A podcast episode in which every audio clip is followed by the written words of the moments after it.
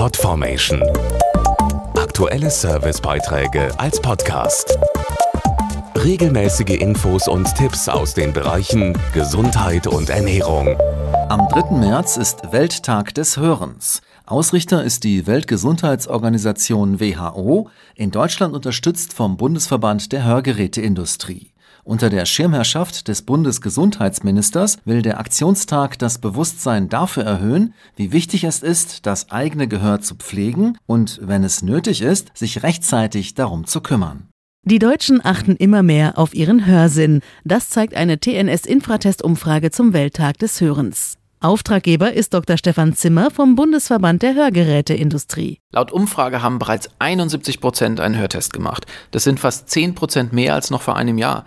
Uns zeigt das, die Menschen nehmen die Bedeutung ihres Hörsinns im Alltag zunehmend wahr und achten besser auf ihr Gehör. Das ist nicht nur wichtig, um die eigene Gesundheit zu erhalten, sondern auch für die Volkswirtschaft. Die jährlichen Kosten unbehandelter Schwerhörigkeit belaufen sich weltweit auf 700 Milliarden Euro, sagt die WHO. Für Deutschland sind das 30 Milliarden. Und die Kosten sind vermeidbar, genauso vermeidbar wie die gesunkene Lebensqualität von Menschen mit Hörminderungen.